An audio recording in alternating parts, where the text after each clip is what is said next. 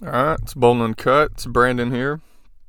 Uh, it's a beautiful morning here in the Smoky Mountains with some light roast, watching the sun come up.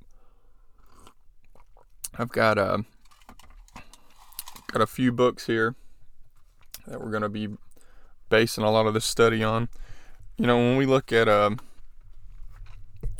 you know churches today, Protestant churches, I think as far as them uh, in Catholic churches, Protestants uh, many times aren't as uh, you know they don't have as much knowledge on church history and church uh, fathers and their writings, and uh, I think for the most part we like to identify them with the Catholics, but we didn't start in the 1600s, you know, and, and I'm Baptist, so that that would be a little bit after that when the official Baptist church, uh, you know, kind of started in 1689, had the the uh, confession and whatnot, you know, which we began before that. But um, you know, we we started our church history starts with Paul and Peter as well, you know, and and uh, after Pentecost, you know, we we, we can uh, retrieve that. And Gavin Ortlund, uh, Truth Unites, his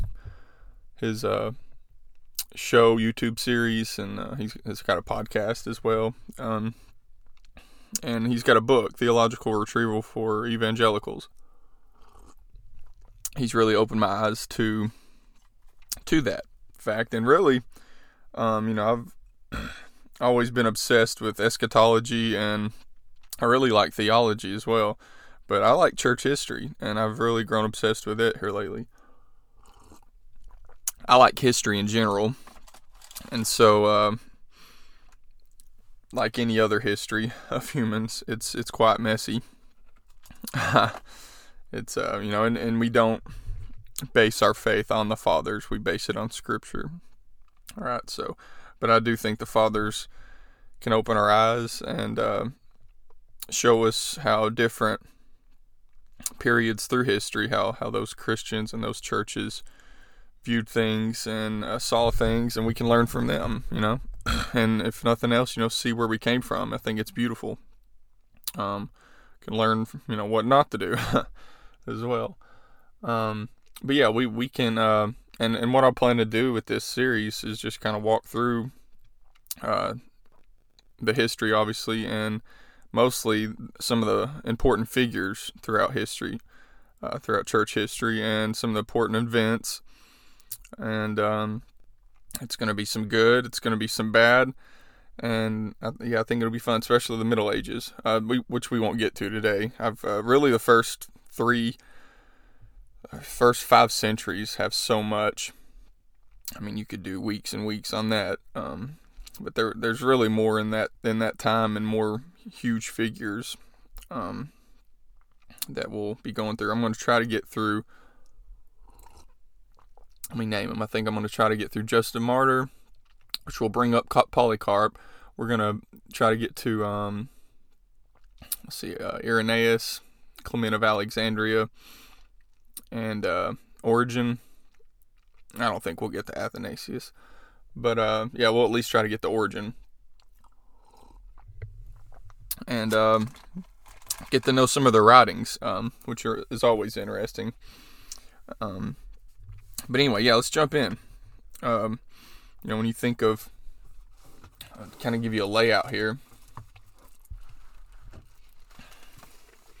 So, like first century, some of the big events you got. Um, obviously, at Pentecost, right? The Holy Spirit descends on the disciples in Jerusalem. Some 3,000 people become Christians. They spread the gospel throughout the Roman Empire. And you got Stephen, Stephen stoned, the first Christian martyr, stoned to death in Jerusalem. And then you got believers scatter through Judea and Samaria. And then one of the big ones is the conversion of Paul. And, um, you know, one of the, you know, there's plenty of evidences as far as, as God. And, uh, you know, you can talk about the moral argument, you can talk about the, uh, the cosmic arguments, uh, you know, our conscience and, and how everything just, uh, ex- exploded and began. We know, like most scientists agree today, that this Earth began, and just you know looking at the creation and how complex it is. Uh, you know, to prove God. But and, and as far as Christ, there's so many prophecies of the Old Testament pointing towards Christ. He fulfilled so much. But also, one of the biggest evidences to me, for me, um, for the resurrection is his uh, disciples. You know, when he was arrested, they were scared. You know, we could call them cowards. Uh, Peter denied him, but uh, something happened and I don't think that they would hide the body and then all willingly die and lie for it, for what they knew wasn't true, because they did. They all willingly died.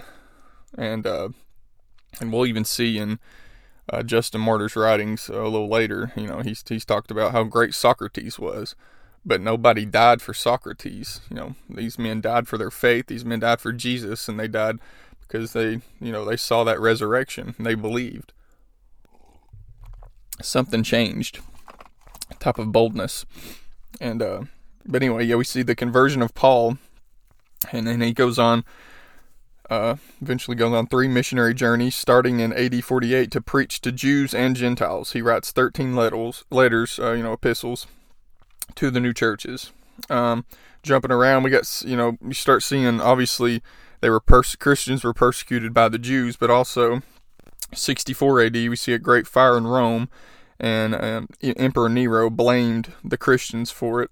And so he starts torturing and kill, and he kills thousands of, of Christians. Um, after that, you see Peter and Paul are taken to Rome. Paul evangelizes, and uh, they're both executed under Nero. Speaking of that, we got, you know, as far as, you know, we we had Stephen at first. Paul and Peter both were martyred in Rome in the late six, uh, 60s AD uh, during that persecution under Emperor Nero.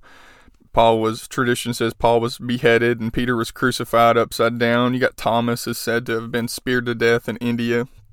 James, um, we see for James, the Jewish historian Josephus reports that he was stoned and then clubbed to death. So, you know, much death and persecution during this time in the spreading of the gospel. Then, obviously, 66 to 70 AD, we see the Jewish revolt against the Romans, and Emperor Titus destroys the temple in Jerusalem. Uh, many Christians flee during that time. Um, you know, many of the preterists point to that as far as the fulfillment of Matthew 24 or something, where, where you know, it talks about fleeing to the mountains when you see them surrounded. But we had a lesson about that a few episodes ago. So obviously, that's an important issue Antioch becomes a big center for Christianity. You got 85 through 150. We see writings of the apostolic fathers, early church leaders during this time. We got Barnabas and Clement of Rome as a huge figure. Uh, Ignatius, Ignatius, huge figure, and then obviously Polycarp um, is a big figure as well.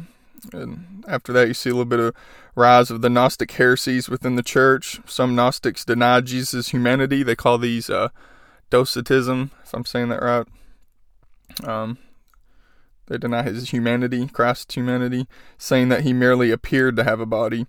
Gnostics claim to have secret knowledge beyond divine revelation and faith. So we'll talk a little bit about Gnosticism as we go along, and you know, and as far as Jesus's, they're they're talking here about him not having a, a body. You know, they would they think the physical is bad and the spiritual is good. So they Christ couldn't physically have had an actual body. It just seemed that way, is what they would think.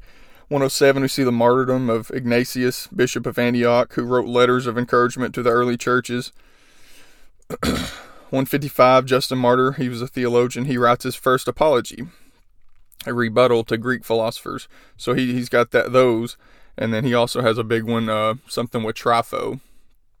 Um, I think dialogue maybe with Trypho, who is a Jew. So you know he's a big one of the first big apologists, and we'll we'll be digging into a little bit of him and his writings. Polycarp. Uh, after that, a little after 150 A.D., we see he's the bishop of Smyrna and and disciple of the apostle John, and he is burned at the stake at the age of 86. Polycarp refers to Old and New Testament books as scriptures, um, and we'll talk a little bit about him. After that, we see a man named Montanus preaches a form of religious extremism called Montanism. Um, we'll talk about him. 180, we see Irenaeus of Lyons, student of Polycarp and great theologian, writes against heresies. He lists 20 New Testament books as canonical, officially accepted and recognized as authoritative. So his against heresies, we'll talk a little bit about that. 196, the Easter controversy concerned the day to celebrate Christ's resurrection. The Western Christians preferred Sunday. Eastern Christians preferred uh, linking Easter with the Jewish Passover regardless of the day of week. So whatever day Passover falls on. And you know that that actually sounds uh, more reasonable to me. Obviously we're we're in the West, so we're more influenced by the Western teachings, and we'll see through that series, you know, with the break off. We're more, we're more influenced with Augustine of Hippo and uh, the, the Roman Catholic Church rather than the Eastern traditions. But we'll get a little bit into that. So once we get into the third century, um, you got uh, Clement of Alexandria, who we'll talk about, um, Origen, who we'll talk about. Uh, another big thing, Manichaeism originates in Persia in about 240 AD. This dualistic heresy denies the humanity of Christ and reappears in different forms over the centuries. And I'm pretty sure that's the one that Augustine uh, fell into at first, and then he found Neoplatonism, and then eventually Christianity with uh, the help of Ambrose and his allegorical approach. During this century, we see monasticism begins in Egypt, and a big figure there is uh, uh, oh, Antony. I don't know why I couldn't get that out. I was like, what was it? I've been reading his, uh, and we'll read a little bit of it if I get time at the end. Um, Antony, his uh, Athanasius wrote a, a book about him, and that's kind of what spread his popularity. A desert father, which ended up turning into monasticism. Very interesting. I got a book on the way. Um, early, uh, it's I've read a little bit of it, but I've got the physical copy coming, and it's the Desert Fathers, some of their sayings, and it's just very interesting stories. The Pillar Saints, I'm very much so intrigued with. Um, but anyway, here we see the phrase Catholic, and it's used to mean all churches that agree with the whole apostolic teaching as opposed to the heretical groups that follow a secret revelation or knowledge based on one teaching. We get to the 4th century, early 4th century, which we'll stop at very early fourth, uh, 303 to 304, we see violent persecution of Christians um, under Diocletian. Scriptures burned, thousands of Christians killed. 311, uh, the, really the whole fourth century, you see a, a thing called Don, Donatism, Donatist schism in North Africa, and, and I think Augustine writes a little bit on this, but this is a big, big issue during that time uh, Christians who stayed faithful during Diocletian's persecution persecution oppose the leniency toward those who lapsed. So basically, can they still be a bishop if they turned away um, during that time? Uh, you know, gave in to the they didn't want to die, so they denied Christ, but then they came back.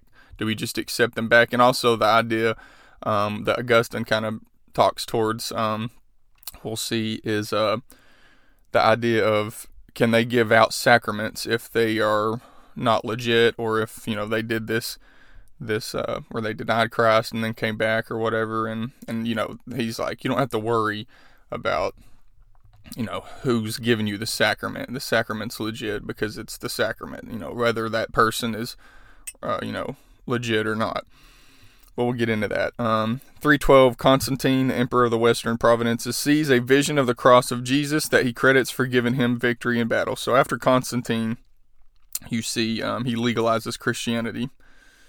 Um, and we'll, we'll get into that. And then after that, it's it's made the official religion with uh, um, Theodosius, I believe. Yeah, and then 391, late late third century. So hit the first of the third century, early third century, Christians are getting persecuted heavily. The end of the fourth century, or, or the start of the fourth century, Christians are getting persecuted. The end of the fourth century, uh, they're persecuting pagans for not being Christian. so, it was a wild century.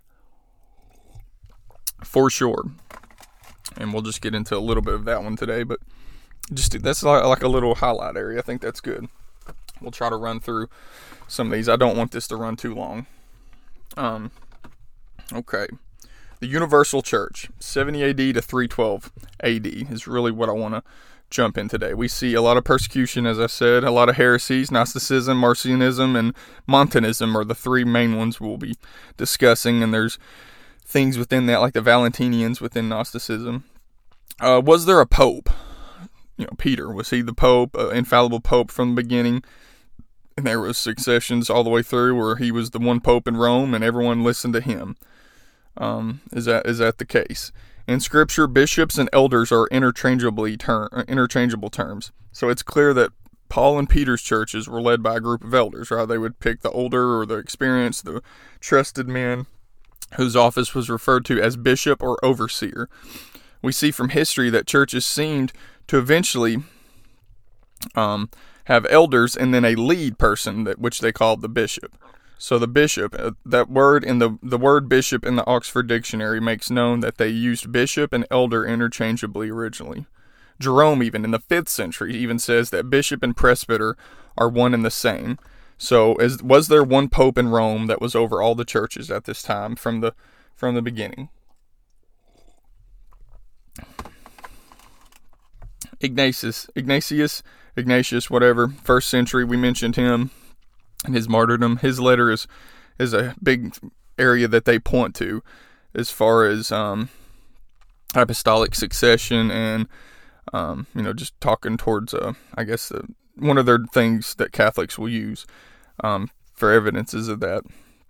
But in his letters, it doesn't mention a single bishop or mention the bishop by name, and he doesn't even mention a bishop in Rome. Biblically, I think the uh, papal infallibility it's, it's a weak argument to me. The Peter argument's weak. Um, to me, I don't think Peter was infallible, right? I mean, Paul even opposes him on an issue. Um, Peter holds the keys of heaven. It talks about, you know, Matthew 16, you are this rock uh, the binding and loosening, and uh, and there's different church father quotes. Even Augustine, uh, you know, this is like the confession that Peter makes, and that that symbolizes the church as Peter and the rock. And even you got some church fathers who thinks Christ is the rock. So this isn't like a everyone is, is a, on agreement has agreements on what that is, and and Peter being the the main guy here. You know, even John Chrysostom in the fourth century writes that John the Apostle held the keys of heaven. So, really, I think Peter was just the first among equals of the apostles. I don't think historically you have a bishop in Rome who is exercising universal jurisdiction until much later, you know, from reading the early church father writings and history historically. Anytime the Roman bishop, and we see this through writings, that anytime the Roman bishop had a conflict, you know, throughout the you know, first few centuries, fourth, fifth, sixth, anytime the Roman bishop had conflict with other neighboring bishops, you know, like such as those in, in northern Africa or wherever, even on the Greek side, the Eastern Orthodox side, which they, you know is one church at this time, but the Eastern Church really kind of in Constantinople, you know, and obviously Rome was important, and uh, everyone looked to Rome. But anytime that they had conflict or an, an, issue, an issue uh, the Roman bishop would always lose in the sense that these other bishops just seemed to ignore what he said or just reject what he said. So we have no examples, even in Scripture, that I can see, or the Didache, which is a huge important book, um, or even Clement of Rome, of a single of a single leader. But we do see plurality of leaders within a church there at the first even a Catholic scholar. The Catholic scholars agree on this. The Catholic scholar Eamon Duffy, in his book Saints and Sinners, he writes on Clement in the first century. He says, At Rome, the church at this time was organized under a group of bishops or presbyters rather than a single ruling bishop. A lot of Catholics still respond with Irenaeus in the second century. He mentions apostolic su- succession in his writings. Um, right, and you got that in Anglicans uh, Roman Catholics, uh, Greek Orthodox, you know, uh, and they'll point to that, and especially the Roman Catholics. Uh, but when you look at Irenaeus, you got to look at the context. You got to look at his where he was and the time that he's writing this. He's dealing, you know, he wants a succession of office because he wants a succession of doctrine. He appealed to succession because of the threat of heresy at that time. You know, his whole issues of his against heresies was writing against the Gnostics. So he wanted to keep the sound doctrine of the apostles. You know, when you talk about keeping tradition, whose tradition? That, you know, when they say that, they'll say Roman Catholic tradition, or is he talking about apostolic tradition, the tradition of the early fathers? Um, I think even, you know, I don't think Irenaeus is, you know, that's the thing with the church fathers. You can't base everything on something they write. Um, many times, you know, they'll say Protestants pick and choose um, from the church fathers, but so do Catholics. You have to pick and choose because they don't want to, you know, they're, and that's the thing. They, the early church, they, here's the big thing that we got to remember let the early church be the early church. They don't look like Baptists, they don't look like Roman Catholics they don't look like Methodists. They don't look, you know, they they're all they're let them be them. But you can't take everything um, as truth with them either, because they are. I don't feel like their writings are infallible, um, and no one else would either. But but you know, when even looking at that, as far as the office and who it was handed down to early on, Irenaeus says Linus and Tertullian about that same time period, a little bit after Irenaeus, he says Clement. So they both say two different people. So who's right? Um, also, Irenaeus believed, you know, some odd things. Uh, we just mentioned his uh, eschatology and how his intermediate state, which all these early first century fathers believed in that intermediate state before um, the second, before the first resurrection, which we would go to in Sheol. And you know, many I don't know anyone who says that they're right on that issue. Even Irenaeus felt like Jesus uh, died at an older age, so that you know, that's a little different, but. Also, here, Irenaeus doesn't mention an infallible office. He wants to keep the apostolic doctrine safe through all the heresies that are going around. Um, he wants a true successor of the position, one who keeps the same doctrines. You see this in Gregory of Nazianzus in, in the fourth century. He points to this. He says, The truth of succession, as far as this office, nor is he a successor who teaches a contrary doctrine, but he who is of the same faith, unless anyone says that he is a successor, as disease is a successor of health. So I like the way he puts that. And he keeps going on. You can point to many other people, but thought that was a fun one. I mean, when you look at the successors in the Middle Ages, uh, m- much different doctrines uh, than the, these early ones. So I would say that that's not a true successor if they're taking a, different doctrines. Um, so I think you have weak evidence historically and scripturally to a Roman infallible pope early on. Even Cyprian in the third century, he's a great example.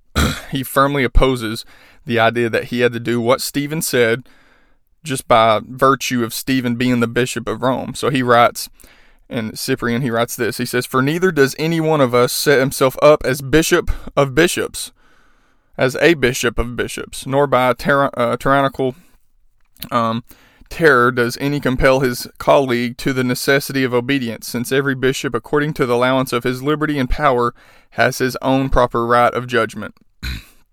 so here he's saying those references to uh, a bishop of bishops is a reference to Stephen's apparent claim of authority over other bishops, including Cyprian and the other African bishops.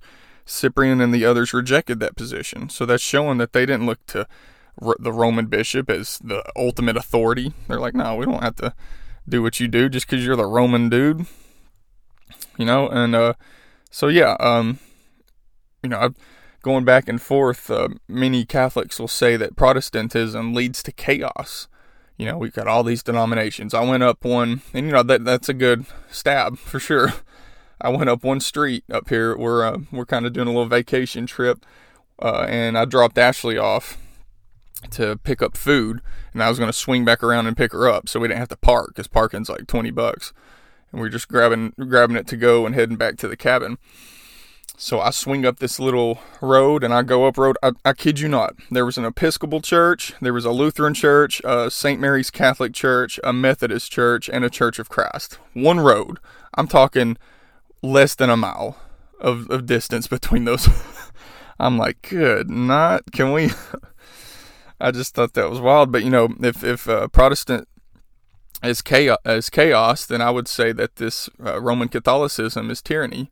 With this Roman Catholic Pope as the ultimate authority who can change dogmas and doctrines and and uh, and you see that especially in the Middle Ages and even afterwards with the you know the Marian dogmas and the Pope infallibility and and uh, prayer to the saints. We'll look at some of these issues and, and all that and but anyway, so there's there's the first little issue I wanted to throw in there, and we'll look a little bit at when we get to Athanasius at, as far as the canon of Scripture and everything. And that's a fun one to get into. So let's start into the first character that we're going to talk about, Justin Martyr, huge apologist. Early on,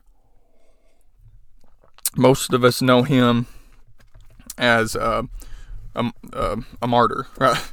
That's what we would know him for. That name, right? Um, there's this book, The 100 Most Important Events in Christian History. It's a fun one. Uh, just a little few paragraphs about each of these important people. It's mostly people rather than events, but um, but yeah, um, and it's obviously Protestant. You can tell it's a little biased, but Justin became one of the first Christian apologists, those who explained the faith as a reasonable system. He interpreted Christianity in terms familiar to the educated Greeks and Romans of this day. So, this is going to be one of the big issues, talking about the influence of the Greek culture and, and, and uh, Greek theology. For Justin, all truth was God's truth. The great Greek philosophers had been inspired by God to some extent, but had remained blind to the fullness of the truth of Christ. So Justin borrowed freely from Greek thought, explaining Christ as its fulfillment. So, and he, he even says um, that that uh, Christianity is the philosophy of, of philosophies. It's the um, it's the ultimate philosophy. Um, let's read a little bit of him. Justin Martyr, nothing long on Logos and the Philosophers. Justin writes For myself, when I learned the wicked travesty by which the evil demons had discussed or disguised the divine teachings of the Christians in order to detour others from them, I laughed at the spreaders of false reports at the travesty and at the popular opinion. I confess that I prayed and strove with all my might and, and that I might prove a Christian not because Plato's teachings are contrary to Christ's, but because they are not in all respects identical with them, as in the case with the doctrines of others, the Stoics, uh, referring to Stoicism, and the poets and and the prose authors. For each threw his snare in the divine generative logos, spoke well, seeing what was akin to it, while those who contradict them on the more important matters clearly have not obtained the hidden wisdom and the irrefutable knowledge. Thus, whatever had, has been spoken or aright by any man belongs to us Christians. So all truth is God's truth because God is God, right? Thus, whatever has been spoken aright by any men belongs to us Christians, for we worship and love next to God the Logos, the Word, right? and uh, that word's that word's big. That's the kind of the Johannine uh, literature they'll call it uh, you know john's literature basically and that's kind of what he refers to in logos the word. The word became you know flesh. For we worship and love next to god the, the logos which is from the unbegotten and uh, inevitable god. Since it was on our behalf that he has been made man that becoming that becoming partaker of our sufferings he may also bring us healing, for all those writers were able, through the seed of the Logos implanted in them, to see reality darkly. For it is one thing to have the seed of a thing and to imitate it up to one's capacity, far different is the thing itself, shared and imitated in virtue of its own grace. So I just think that's important for in this lesson. Just read something of them to kind of to to kind of get them, and that's so interesting to me that we get to that we have their writings. You know, this is this is second century. Like this is a long time ago. Um, so yeah, the next guy we don't we're not going to read anything on him. I don't know how much we actually have of him. Um, I don't know if we have anything actually, but uh, we do know about Polycarp. Polycarp was uh, really known for one of his. He was uh, being persecuted, and uh, what he's known for.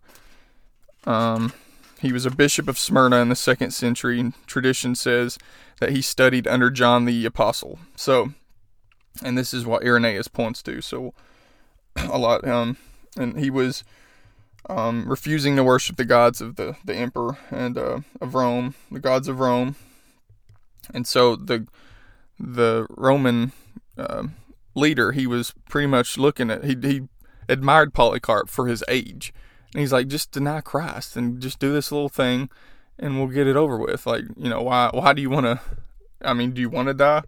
And uh, he, says, I have respect for your old age, old man. And uh, he wants him to, you know, they, they referred to Christians then as atheists because we didn't do all the uh, the sacrifices and stuff and the pagan festivals. So we were the atheists then. So Polycarp looks at the crowd around him and he uh, points to them and and uh, gestured towards them and said, "Away with the atheist!" to them. So he points to them as the atheist. He said, "Take the oath." The the Roman leader says, "Take the oath, and I shall release you." Curse Christ. The bishop Polycarp stood firm and he said, 86 years have I served him, referring to Christ. 86 years have I served him, and he never did me any wrong. How can I blaspheme, blaspheme my king who has saved me? And he dies. Um, that's that's awesome. The the boldness there, and the courage, and the faith, and the love, and uh, yeah. So he was a great martyr. Um, Irenaeus, the bishop of Lyons. Am I saying that right? It sounds French, right? Lyons. Late second century, he was known for opposing the Gnostics, his against her- heresies, and that was the first uh, early church father book I I bought and it's a thick one. I really just bought. There's five books within it. First two detail the Gnostic views.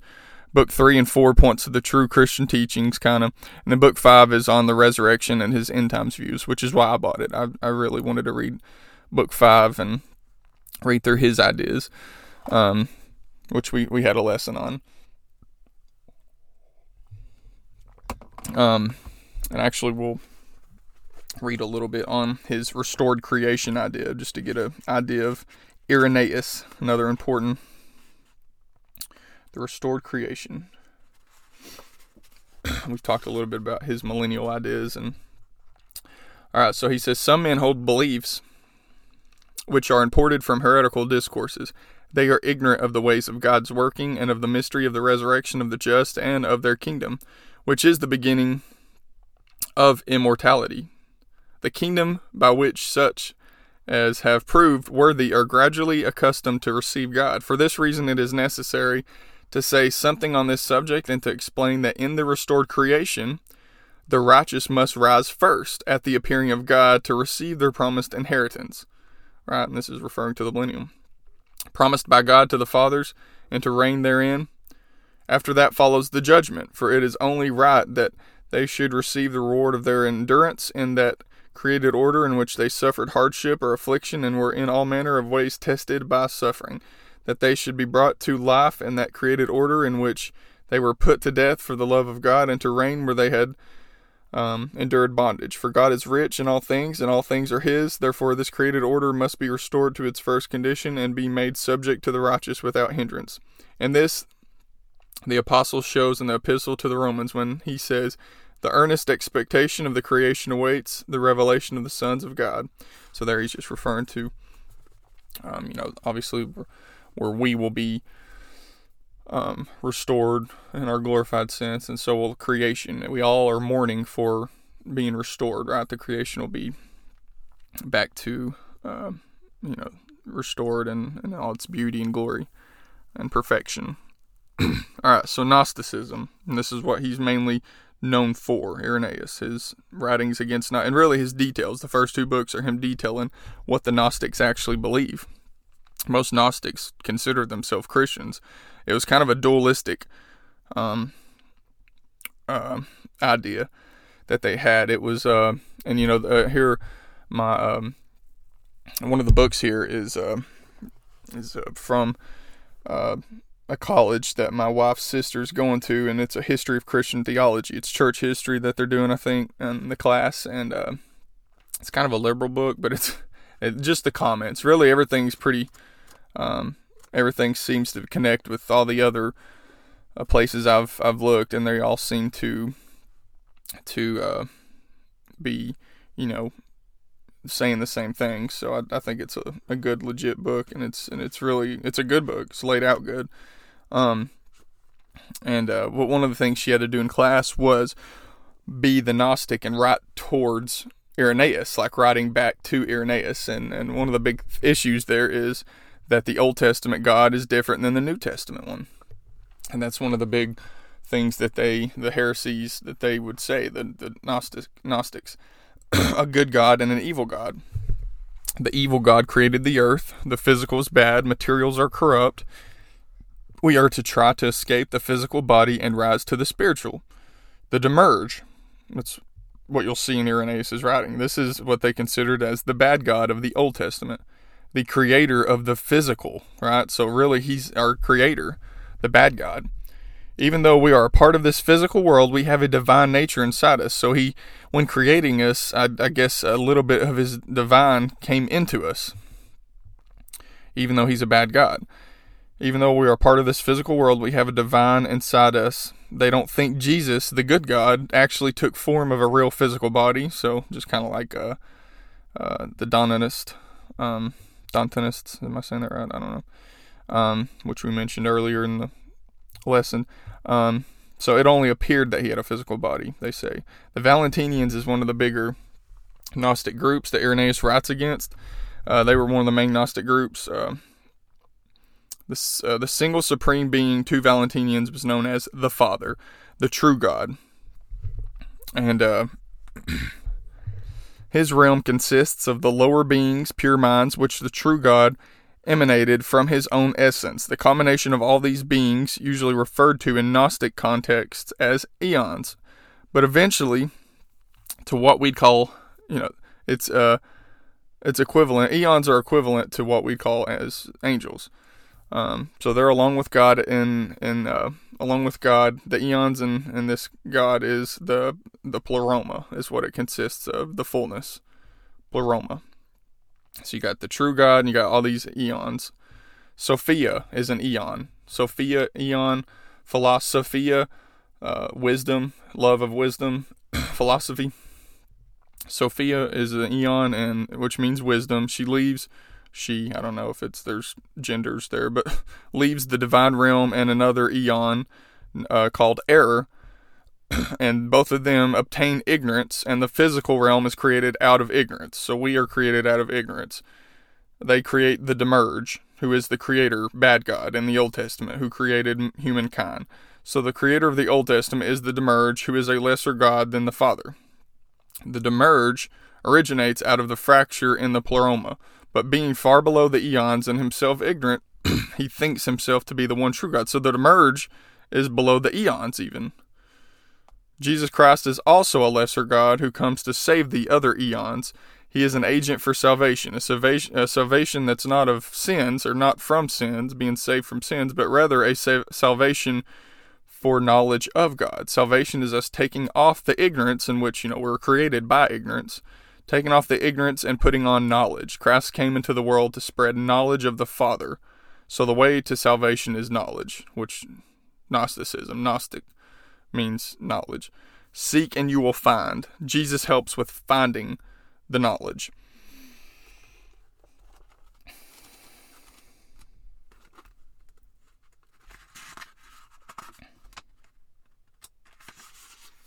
In this book, it writes Gnostics agreed that our bodies are not part of our true selves, but some therefore rigorously denied the body and all its desires in order to purify the soul.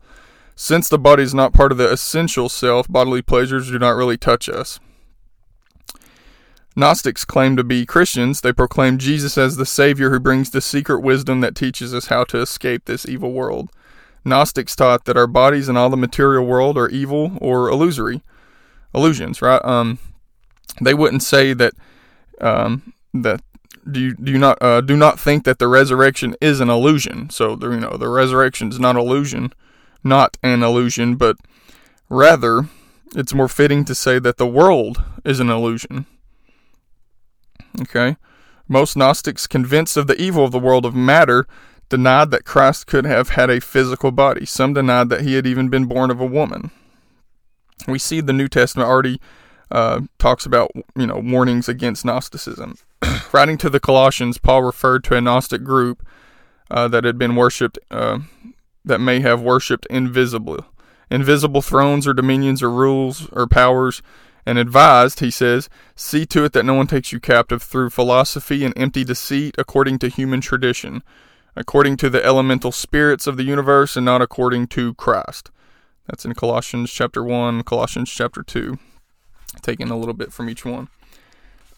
so, Gnosticism. I gave you a good little history of it. Um, Marcionism is another big one. We talked a little bit about him. He was a um, Marcion was the son of a Christian bishop in Asia Minor, so he was around true doctrine. But he says, uh, Marcion says, if God is good, would he really have created a world as full of evil and suffering as this one? When we read about the angry, harsh, bloodthirsty God of the Jewish scriptures, does that sound like Jesus' loving Father? Marcion offered a simple solution to such puzzles. There are two gods, one either evil or merely without mercy and a bit incompetent, who created the world and is the and is the God described in the Old Testament. The other a good God and the Father of Christ. So that dualistic idea that we see, Gnosticism basically.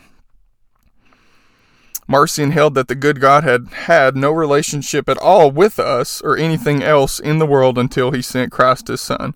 Tertullian, which we'll get to a little later, um, he writes, you know, kind of, or talks back to Marcion. Um, I think he's actually got a book against Marcion. but he, he says back, you know, sarcastically, Tertullian observes that Marcion's God ought not to have even created at least a solitary vegetable in all that time. So he's like, so he didn't do anything during that whole time? uh, until Christ's coming? He's like, that's weird. Uh, for Marcion, though, God's prior non involvement meant that in Christ, God is not restoring us to our rightful place, but offering undeserved salvation out of pure love. And we should try not to learn some secret wisdom, but accept that love and gratitude and simple faith. So he actually had a good doctrine on grace and, and mercy.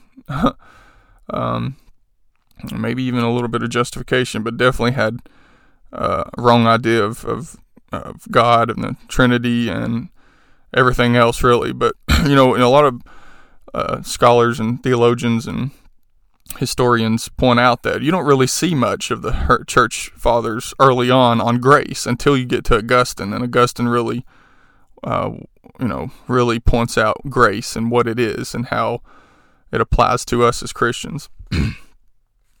um, so yeah. Um, after this, obviously, we, we need to figure out and, and really lean on the scriptures because of all these heresies that are going around. And we'll get to that. The last one is Montanism, the first Pentecostals. No, I'm kidding. Uh, but it is uh, kind of similar to some of that. They had um, Montanism. We talked a little bit about him in the line in the in the uh, outline.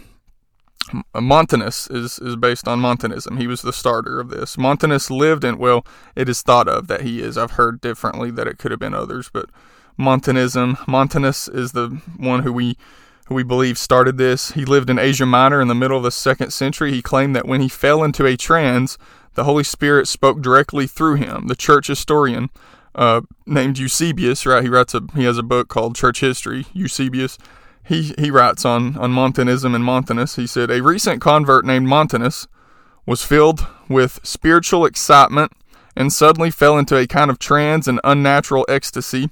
He raved and began to chatter and talk nonsense. Then he secretly stirred up and inflamed minds closed to the true faith, raising up in this way two others, women whom he filled with the sham spirit so that they chattered crazily, inappropriately, and wildly, like Montanus himself. The Montanists claim, and this is that's end quote.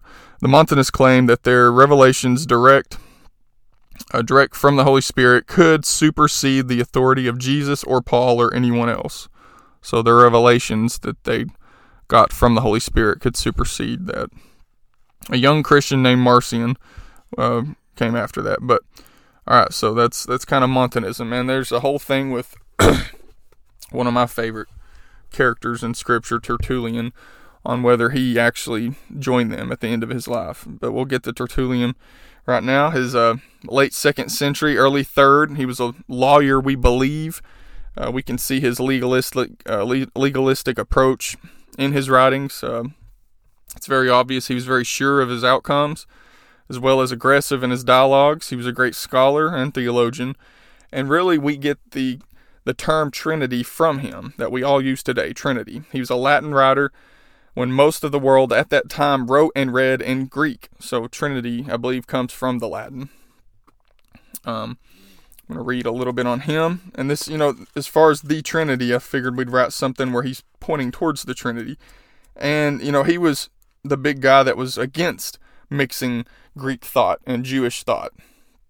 But even within that, I love how beautiful this is. His writing on this, um, it's called Sun and Ray, Spring and River Projection. Kind of almost sounds like the essence energy distinction in the Greek Orthodox, where they'll kind of say, like, God's, as far as his, uh, um, his essence and his energy, and, and they explain it by the sun and how the sun's like the essence and the energy off that is like the rays, which we can experience or something. Maybe with, and you know, we look at Moses whenever he kind of the closest to seeing God as, as human, and he glowed for a few days, I believe, after that experience. We can't see God or we would die, right? Because of his glory and and everything. But anyway, here he writes, and, and you know, we know that um, that as Christians we believe and Trinitarians that Christ is consubstantial, same substance, co-eternal, always has been. All three persons of the Trinity, right? And it's a, it's such a complicated idea that I don't think we can fully wrap our head around and fully understand, and even maybe even when we get to heaven and uh, or the the kingdom to come, eternity, whether we'll still fully understand it, but we believe co-eternal, consubstantial. but it almost sounds different when listening to uh, Tertullian explain it. He says, um, so Valentinus taught the projection of eon from eon, and the Logos doctrine may seem something of this kind, but with Valentinus the projections are far removed from their author. With us, the Son alone knows the Father, uh, has declared the Father's bosom, has heard and seen all things in the Father's presence. For who knows the things that are in God except the Spirit which is in him? Now the Word is formed by Spirit, and Spirit is, so to speak, the body of the Word. Therefore, the Word is always in the Father, I in the Father, and with the Father, and never separated or apart from the Father. This will be the projection of truth. For God produces the Word, as the Paraclete also teaches, as a root produces the shoot, as a spring the river, as the sun a ray. For these manifestations are projections of these substances from which they proceed. I would not hesitate to call a shoot the son of a root, or call a river the son of a spring, or call a ray a son of the Son. For every original source is a parent, and what is is like a parent, like like a parent and a son. For every original source is a parent, and what is produced is its offspring. Much more is this true of the Word of God, who has received the name of Son as his proper designation, but the shoot is not detached from the root, nor is the Word detached from God.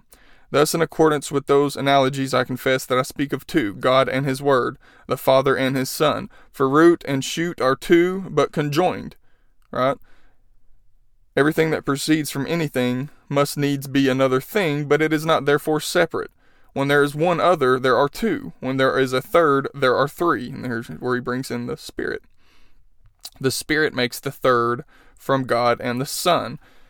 As the fruit the as the fruit from the shoot is the third from the tree, the canal from the river, the third from the source, the point of focus of a ray, third from the sun but none of those is divorced from the origin from which it derives its own quality its own qualities. Thus, the Trinity derives from the Father by con- continuous and connected steps. I think it's kind of a beautiful process, but it almost does sound like it's saying that the Word I suppose, was created or some sense, but we do believe in co-eternal, consubstantial as Trinitarians today. Um, and you know that, and I can't uh, point out exactly what he is saying there, um, but it is beautiful saying, you know, pointing it to the analogies that he uses. Um, how they're all connected, but they are separate. And we believe three persons, one God. three persons, one God, as Trinitarian Orthodox. Um, and you know what's interesting? We'll get to some of the splits of the Eastern and the Westerns eventually, but as far as the Spirit coming from the Father and the Son, I think is the West's view. And the split with the East was no, the Spirit just comes from the Father. So, um, yeah. Um, I love listening to the early fathers' writings on Trinitarian issues.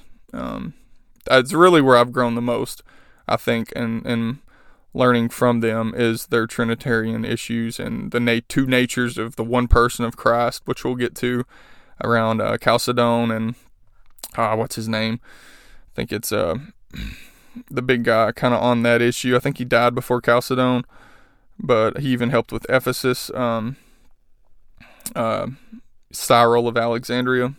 So um, I'd like to get his one of his books actually kind of on that. Um, we're at 50 minutes, so let's see.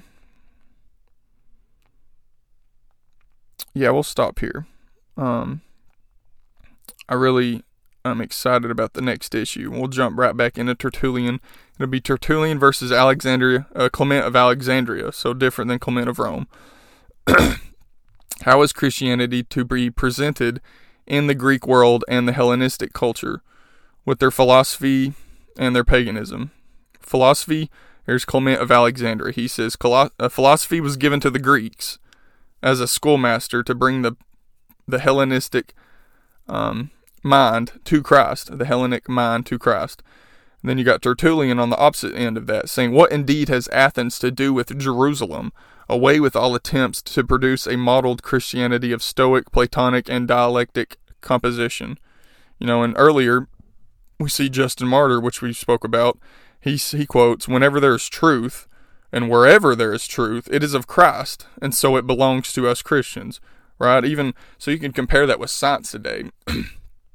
and if we find something in science, well, that's our truth as well as Christians because God is the creator, right? If we find a truth, you know, but anything that contradicts Scripture can't be truth because Scripture is the ultimate truth and the ultimate authority. But anything outside of that we find that's truth, it's ours as well because God's the creator. You know, we look at science today and all these different issues. That's God's truth. That's our truth because it's God's. But you got to, uh, you know, how much of our culture can we allow to influence our, you know, how we read scripture? So, too much of mixing the two forms of thought led to different Gnostic groups we see, obviously, but the question is is there value in finding some truths within philosophy? Alexandria is the big school. He was the it was the big intellectual center for the Greco-Roman world at this time, the capital of the intellectual Hellenistic world.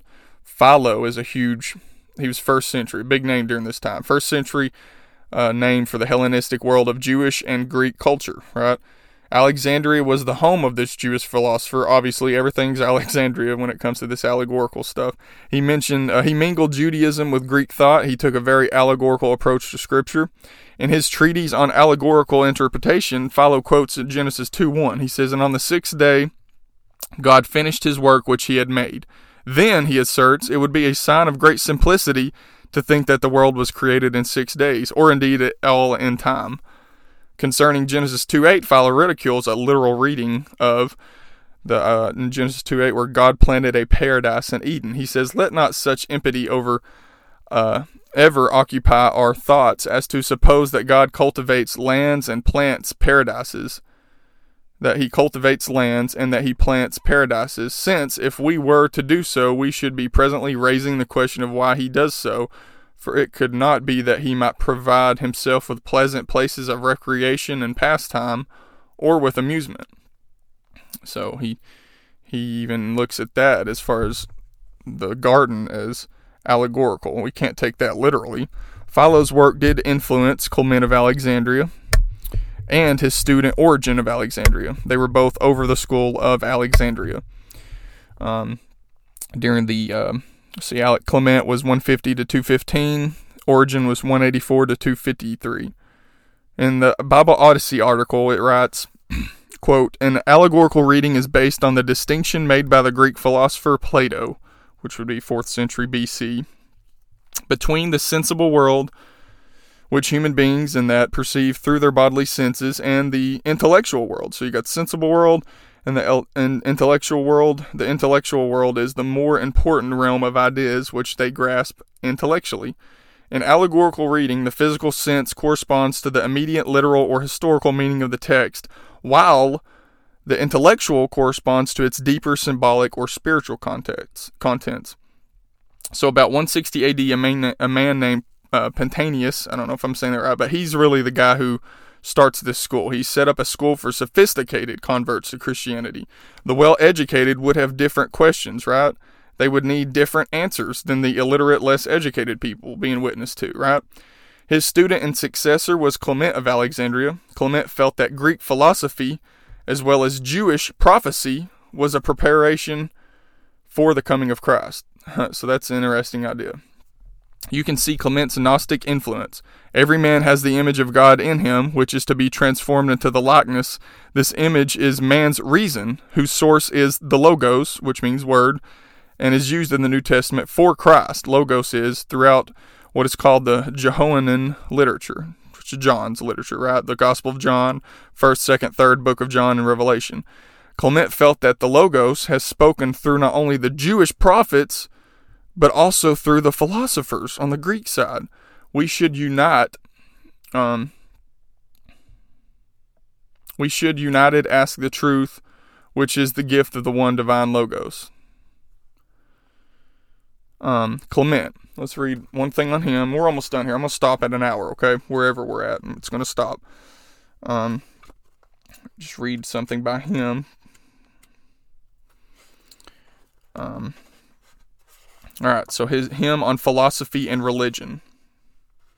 Philosophy was necessary to the Greeks for righteousness until the coming of the Lord, and even now it is useful for the development of true religion as a kind of preparatory discipline for those who Arrive by, at faith by way of demonstration, for your foot will not stumble, as the scripture says, if you attribute to providence all good things, whether belonging to the Greeks or to us. For God is the source of all good, either directly, as in the Old and New Testament, or indirectly, as in the case of philosophy. But it may even be that the philosophy was given to the Greeks directly, for it was a schoolmaster to bring the Hellenistic mind, or the Hellenism, Hellenism to Christ, as the law was for the Hebrews. Right? Okay. So philosophy was given to the Greeks directly, for it was a schoolmaster to bring Hellenism to Christ, as the law was for the Hebrews. Thus, philosophy was a preparation, paving the way for the man who is brought to perfection by Christ. So, so you know, how you, however you want to look at that. Looking back to Justin Martyr, Martyr, right back to him, he says, while praising philosophy, he suggested that Christianity was the best of philosophies. He states, Justin Martyr does, there was no one who believed in Socrates so much as to die for his teaching, but educated as well as uneducated common men died for their faith in Christ. Justin said that we obviously can't take everything in the Bible literally, and I agree with that, right? Um, uh, but the School of Alexandria expounded on the allegorical approach to Scripture. Um, Clement's uh, successor was Origen, and he had huge influence. Um, right, Origen and Tertullian, though, they are not considered saints in the Catholic Church. uh, you know, um, Origen had some wild ideas. Um, universalism, for one. But Origen, as a teenager, um, Origen had seen his father dragged off to martyrdom and had to be restrained from following him, right? As a young man, according to one story, he found that he provoked scandal by giving private lessons on the Bible to women. So this is interesting. Concerned that nothing should interfere with his work, he read in Matthew's Gospel how some have made themselves eunuchs for the kingdom of heaven, and so he decides to end all cause for the scandal. You know, he was teaching women, and he didn't want any, I guess, ideas floating in his head um, about them, so he castrates himself. Um, I think he later regretted that, but he always was seeking the inner meaning of the scripture, not satisfied with the simple literal reading of scripture.